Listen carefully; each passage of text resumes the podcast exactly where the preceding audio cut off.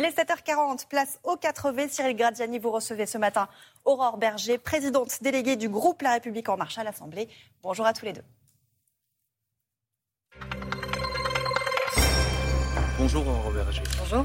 Euh, le pass vaccinal arrive à l'Assemblée nationale aujourd'hui. L'objectif, c'est un vote pour que d'ici la mi-janvier, il entre en vigueur. 15 euh, jours avec des oppositions qui ont décidé de le combattre avec leurs arguments. La trêve des confiseurs n'a jamais aussi mal porté son nom. Pas sûre qu'elle ait déjà vraiment existé en politique. Euh, le pass vaccinal, c'est une nécessité absolue. C'est une nécessité absolue, encore une fois, pour continuer à convaincre de la nécessité et du bien fondé de la vaccination en faisant porter, il faut le dire, plus de contraintes sur ceux qui aujourd'hui ne sont pas vaccinés. Quand vous regardez les chiffres, aujourd'hui, euh, au CHU de Toulouse, 100% de ceux qui sont en réanimation ne sont pas vaccinés.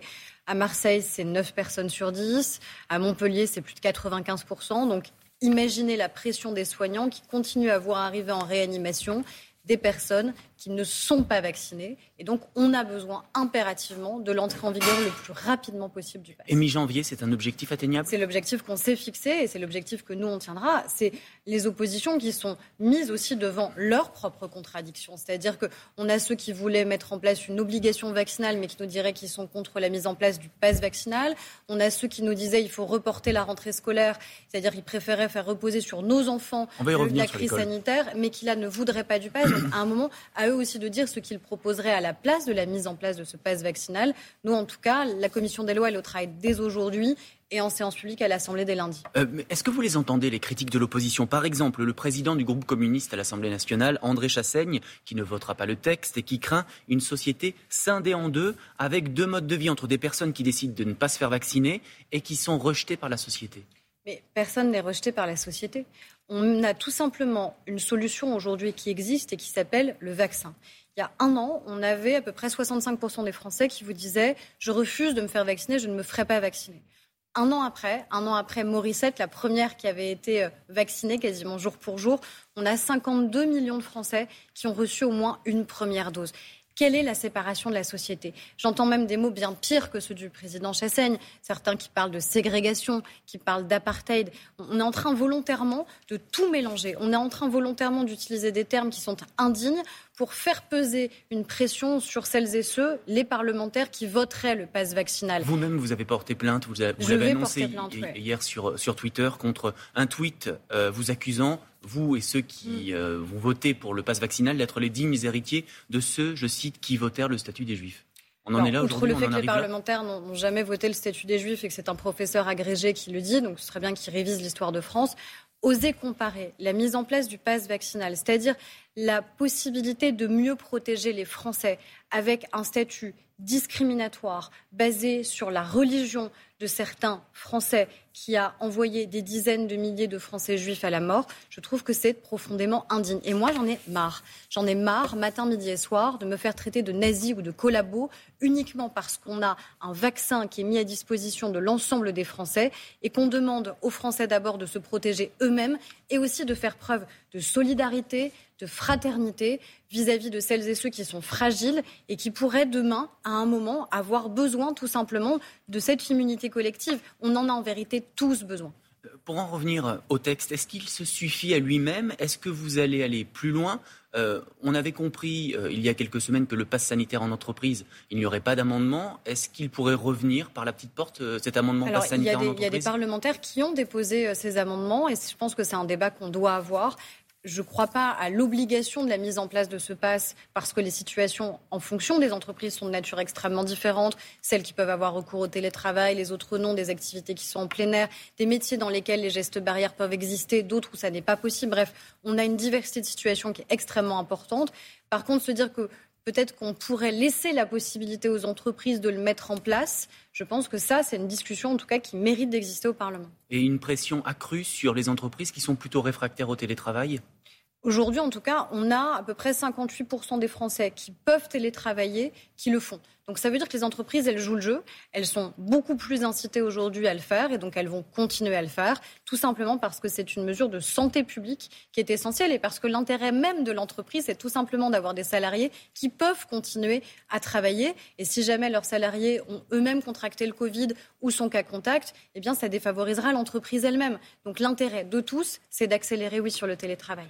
J'aimerais qu'on revienne sur les annonces de Jean Castex lundi soir et plus précisément sur celle de Jean-Michel Blanquer hier matin.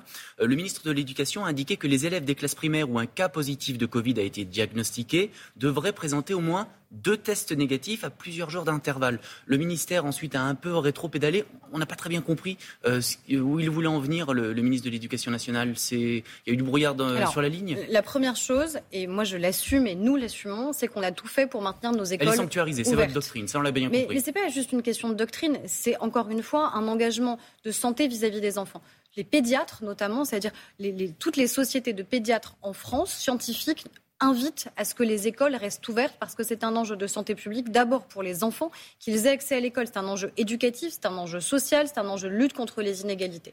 Une fois qu'on a dit ça, la question c'est dans quelles conditions nos enfants y ont accès, dans quelles conditions nos enseignants euh, peuvent y exercer leur profession. Mais c'est tenable avec un variant si, si contagieux? La question, c'est justement quelles sont les modalités, quels sont les protocoles qu'on met en place pour éviter le brassage. Aujourd'hui, on est extrêmement habitué à le faire. Et les enfants, d'ailleurs, ils sont habitués. Ils ont changé aussi un peu leur mode de comportement à la cantine, etc.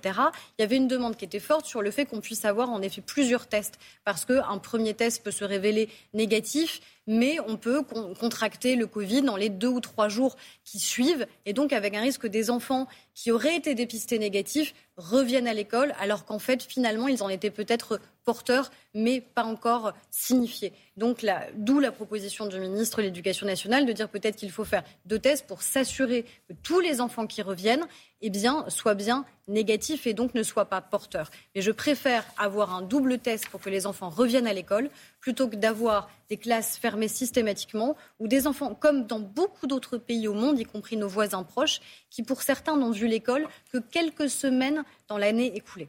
Il y a une autre profession qui est en colère, c'est le monde de la culture, euh, qui a vivement réagi après l'annonce du retour des jauges, 2000 en intérieur, 5000 en extérieur. Euh, vous avez vu ces artistes depuis hier railler euh, la tenue des meetings, parce qu'il faut le dire aussi, les meetings, eux, ne sont pas concernés par les jauges.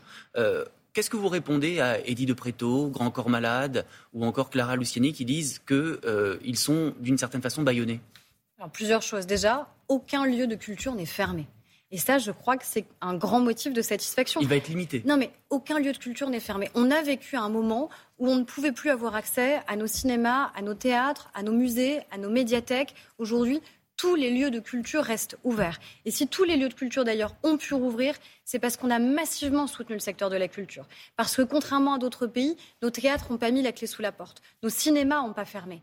Nos tournages ont pu continuer. Les répétitions, les artistes ont pu continuer à exercer leur profession. Donc ça, c'est un vrai motif de satisfaction. Après, je pense qu'il y a en effet une incompréhension qui est liée au fait que les rassemblements politiques peuvent continuer à exister pour des raisons qui sont des raisons constitutionnelles, qui font qu'en effet, la vie démocratique, eh bien, elle est heureusement protégée dans notre pays et qu'en effet, on ne peut pas dire, l'État ne peut pas de manière autoritaire dire, vous n'avez pas le droit d'organiser un rassemblement. Mais ça fait un peu avec... faites, ce, que je dis parce que je fais. Ben non, parce que nous, on va le mettre en place. Parce que nous, au sein de la majorité présidentielle. Pour les meetings de qui? Bah, Pour tous les meetings demain qui existeront dans le cadre de la campagne présidentielle. Avec quel candidat bah, Écoutez, moi, vous savez très bien que je souhaite que le président de la République soit candidat. Je vous remercie de cette tentative ce matin pour me faire dire quelque chose.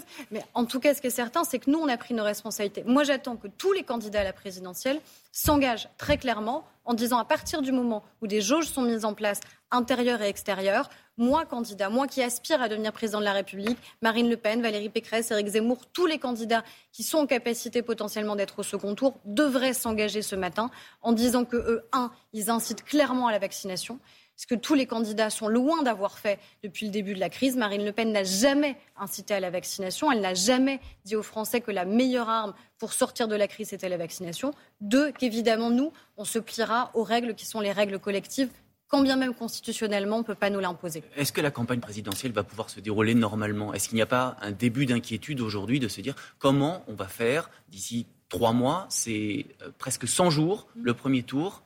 Euh, aujourd'hui, il y a quand même une once d'inquiétude. On va avoir probablement des modalités de campagne qui seront différentes et, on va s'adapter à ces modalités de campagne différentes. On a vécu euh, des contextes politiques euh, qui étaient des contextes politiques aussi parfois extrêmement anxiogènes avec euh, des risques d'attentats. Est-ce que ça nous a empêché d'avoir un débat démocratique qui a pu se tenir? Le débat démocratique et politique, il existe. On le voit même parfois sur des sujets qui ne devraient pas d'ailleurs faire l'objet de, de campagnes et de polémiques politiciennes. Mais oui, on aura ce débat. Est-ce qu'après, on l'aura sous les mêmes formes? Est-ce qu'on aura le même type de meeting ou de rassemblement Ça évoluera. Ce qui compte, c'est que les Français aient accès à la parole publique. Merci beaucoup, Aurore Berger.